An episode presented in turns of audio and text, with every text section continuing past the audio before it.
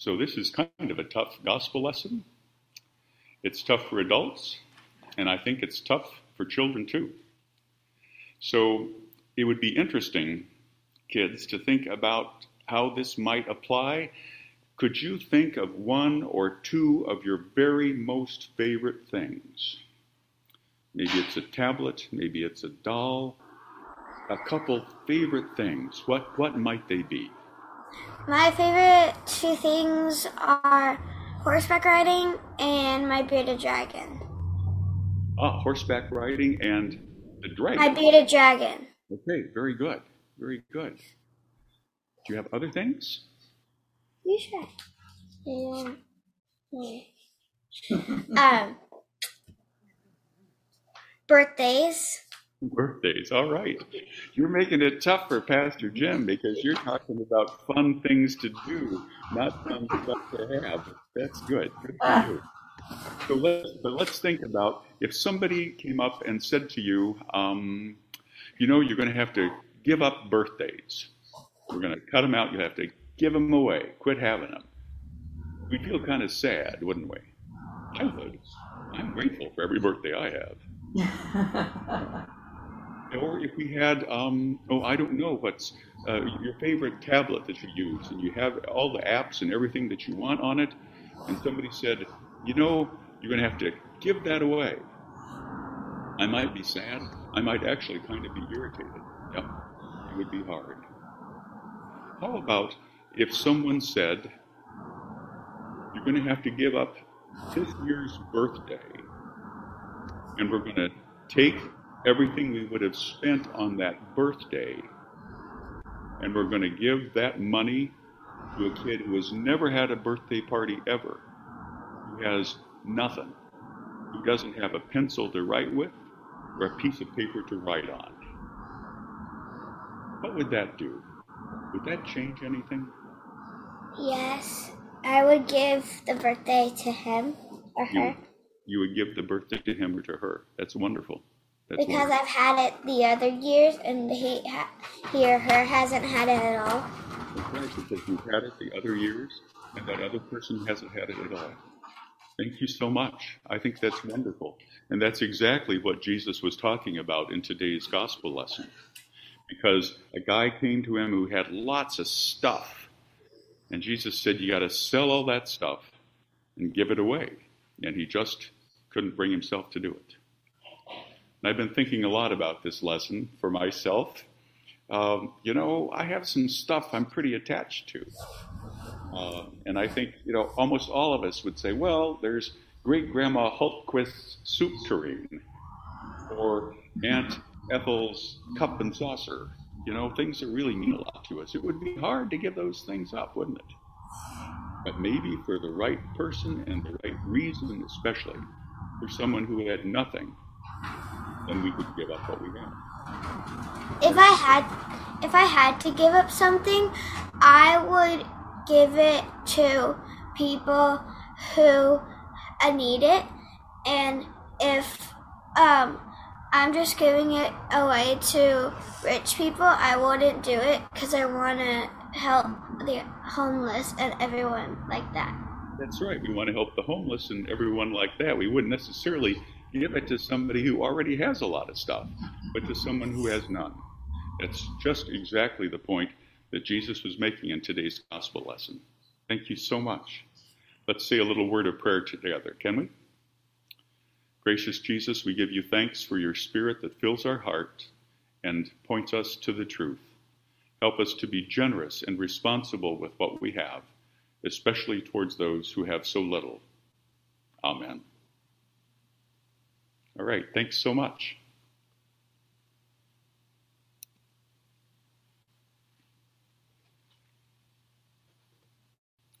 This is a tough gospel lesson. and I can kind of hear the talk at coffee. It's like, okay, last Sunday he talked about divorce. This Sunday he's talking about money. I think we better get us somebody else. You know? These are tough lessons. They really are. Jesus, in this uh, gospel lesson today, the way Mark usually is, we jump in with both feet, no, no prelude, says Jesus is setting out on a journey. At the beginning of today's gospel lesson. We're not sure about the next stop on his journey, but we know that this journey ultimately will end in Jerusalem. And so much of what we hear now in Mark for the rest of these Sundays until Jerusalem is going to happen on the road. And the rabbis and the teachers would teach as they walked along because um, couldn't check your iPhone, couldn't follow your email, couldn't listen to a CD or a DVD. And so it was a way of making use of the time. And so the rabbis would teach.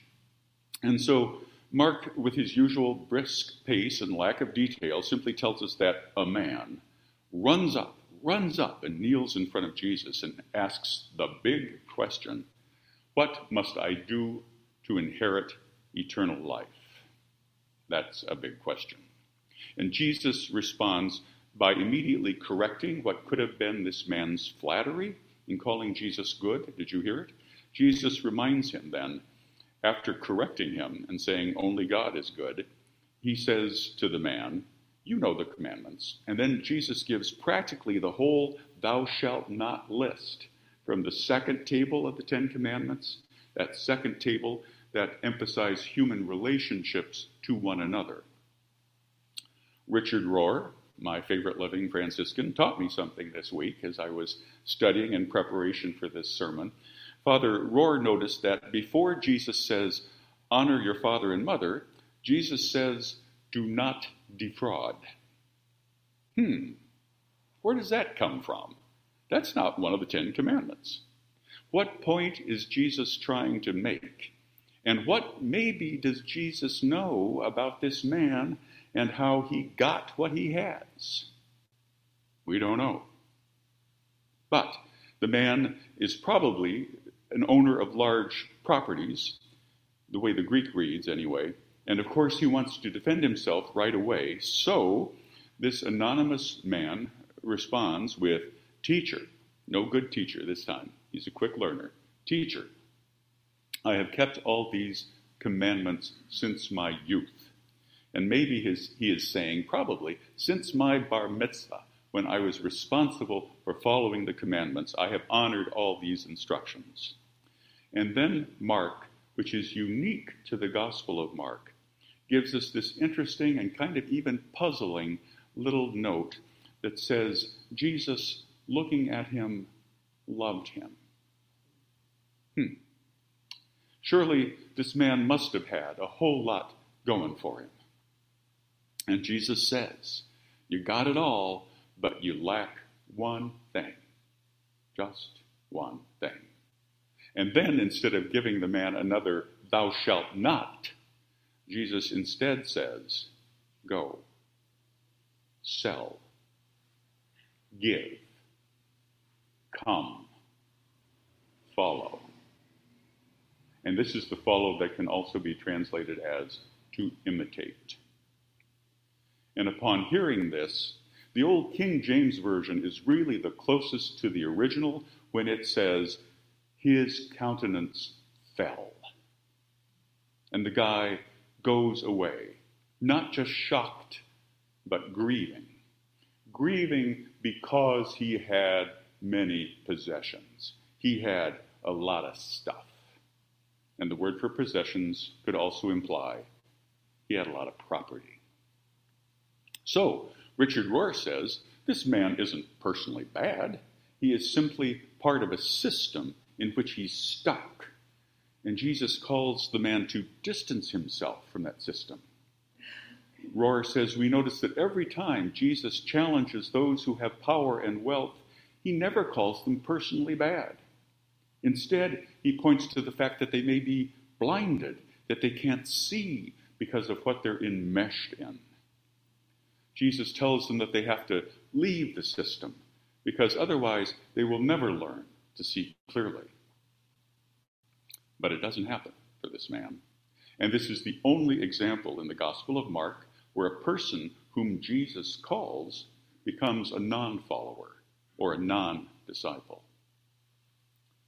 Father Rohr says for far too long we have preached the gospel only in an individualistic fashion.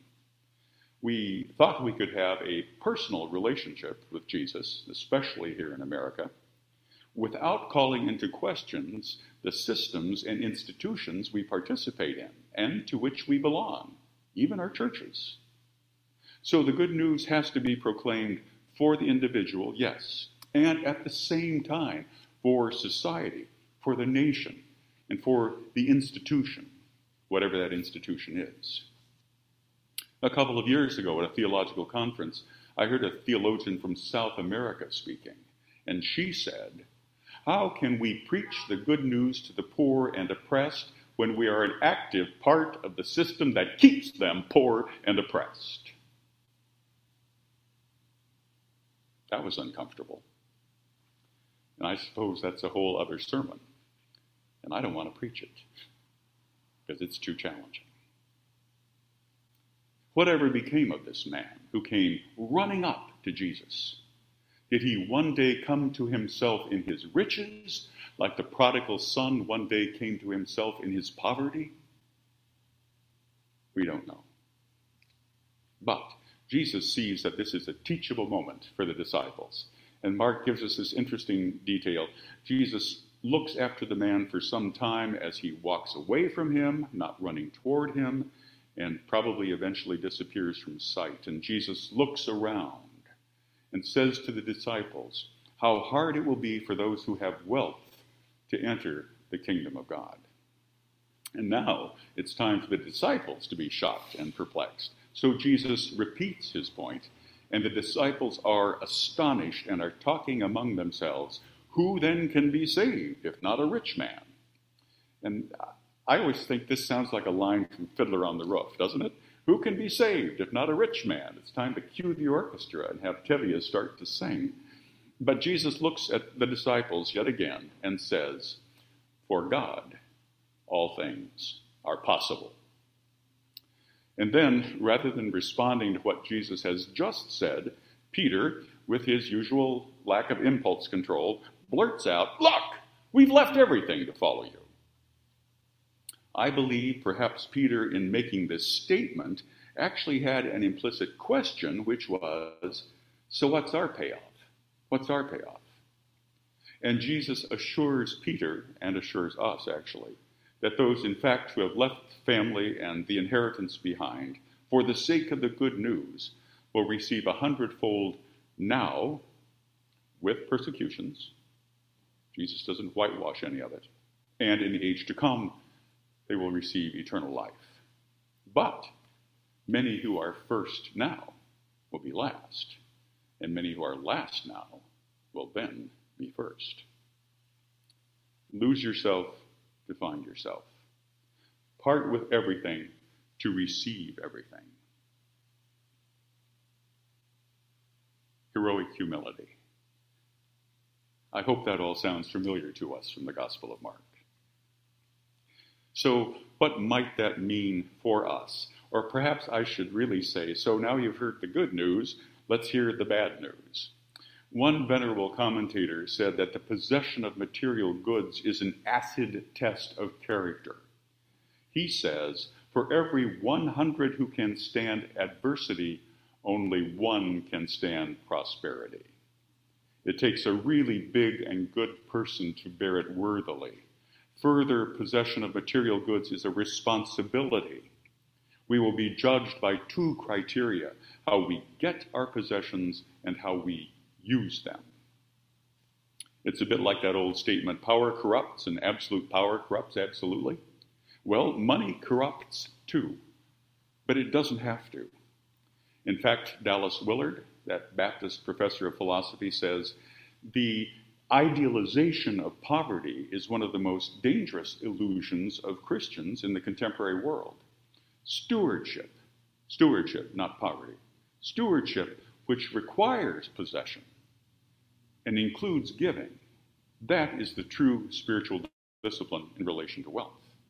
To possess riches is to have a right to say how they will be used or not used. To trust in riches, on the other hand, is to count upon them to obtain or secure what we treasure most. And remember what Jesus said where your treasure is, there will your heart be also. While certain individuals may be given a specific call to poverty, like St. Francis was, in general, Willard says, being poor is one of the poorest ways to help the poor. So the more we have, the more responsibility we bear. Is it money that is the root of all evil? No. What does it say in 1 Timothy? The anybody help me out? The love of money is the root of all evil. Our Eastern sisters and brothers and siblings would say it's the attachment, it's the love of money. So the challenge is we all know it's better to have some money than not to have some money. We all know that money can't buy happiness, but we know that money can stave off a certain amount of misery. At least it has in my life. And on the other hand, I think of some people that I worked with in Sun City, in the retirement community. Uh, it was the wealthier part of Sun City, you know, phase three and four in Sun City West, where it got more and more affluent and the houses got bigger and bigger. Uh, several times in the office in crisis counseling, I would have someone come in who had lost their spouse, and there had been grief and a sense of isolation, and time had passed, and then more time had passed, and then somebody showed up who really was lovely to be with and to spend time with and enjoy the same things with. And it filled up days beautifully and gave a lot of happy thoughts and memories. And the person would be thinking, hmm, is this someone with whom I really would like to establish a long term relationship? And we would talk about it. And then, then, the person would often say to me, but is it me they really love? Or are they just after my money? Yeah. So, what they had, their possession that was there to help them stave off misery, was increasing the misery that they have. It's okay to have possessions if our possessions don't have us. We profoundly need to maintain perspective. I recall the comment of my dad, who was 97 when he died, and he would say so often, You spend the first half of your life getting all your stuff, and the second half of your life trying to figure out how to get rid of it. I think Dad was right. And I think it was my dad's very loose paraphrase of the psalm So teach us to number our days so that we may incline our hearts to wisdom. Wisdom. Sometimes less is more. Richard Rohr, my favorite living Franciscan, says we're all capitalists, and we've expounded the gospel from the perspective of capitalistic assumptions, which unfortunately almost always leave the ego in the center and make everything into a consumer product. That's a true picture of American systems. It's amazing how quickly, Rohr says, subtraction, the spirituality of subtraction, becomes evident to people. Rohr says, I believe we're in the process of recognizing our shadow side, our addiction to addition, not subtraction. How much do you need? Oh, just a little bit more. Right? So the issue of possessions is instrumentality, isn't it? What money and possessions can be used for, not that they become an end in themselves or serve as a surrogate for some type of overweening power, or worst of all, the ground of our self esteem. That's big trouble. Remember, the rich man was to sell what he had and give the proceeds to the poor. Recall when Luther said, Our works can't make God stronger or richer, but we can use our works to strengthen and enrich our neighbor. One more observation by Dallas Willard. He said, We have a devotional life, but we don't have a life of devotion. Every human being has a kingdom, and to be responsible. There's that word again. And to be responsible to that kingdom, every human is to live under God. The great temptation is to step out of that and have a kingdom of your own. And so the great threat to God's kingdom in my life is my kingdom. And that's where the terrible story of human life steps forward the suffering and the failure because individuals only hoping to get what they want and putting that as supreme instead of subjecting their kingdom to God's kingdom. All these terrible things come about, Dallas Willard says, because of human dominion apart from God. So we lose ourselves to find ourselves. We give it away and we receive it back a hundredfold with persecutions. Because remember, the world hates integrity. The gospel turns everything upside down. And so we participate in the reign of God with who we are and what we have now, now, right now, and in the age to come, eternal life. What became of the man who came running up to Jesus? We don't know. As someone has observed, he lacked only one thing. He did not lack loyalty to the commandments. He did not lack enthusiasm or sincerity. What was the one thing he lacked?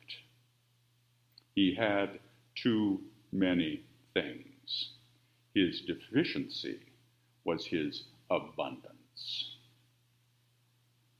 The rich man lacked one thing because he held on to what he had.